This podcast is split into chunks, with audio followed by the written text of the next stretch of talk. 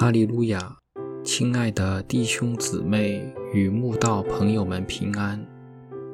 今天我们要分享的是《日夜流淌心中的甘泉》这本书中一月四日“你的心中有王吗？”这篇灵粮。本篇背诵京剧《士师记》二十一章二十五节。那时，以色列中没有王。个人任意而行。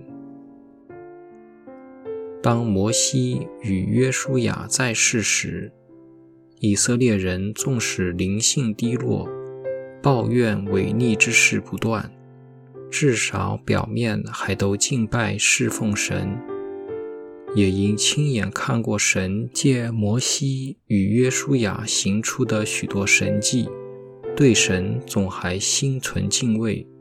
不敢过于放肆嚣张，但当他们两人相继过世，以色列人即背弃与神所立的约，开始去敬拜侍奉外邦神。他们当时与神的关系降到冰点，灵性一落千丈，甚至到了无可救药的地步。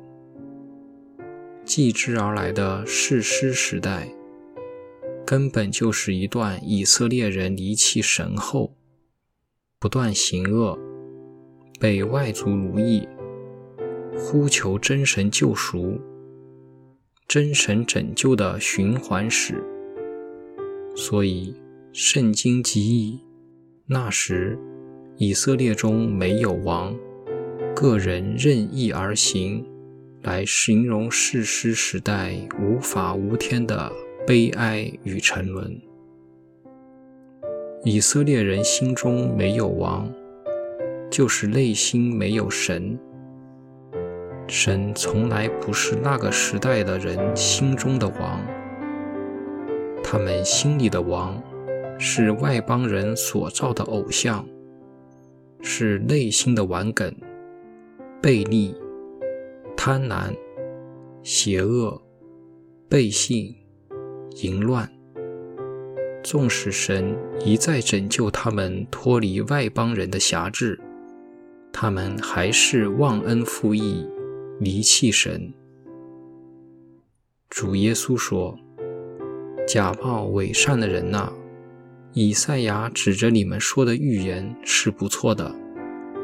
他说：这百姓用嘴唇尊敬我，心却远离我。”他们将人的吩咐当作道理教导人，所以拜我也是枉然。想想我们的信仰与灵性，是否就像神说的一样有名无实？用嘴唇尊敬神，心却远离神。我们是否已受洗，被人称为基督徒？却不到教会聚会，我们是否虽到教会聚会，却不渴慕真理，也不多做圣功？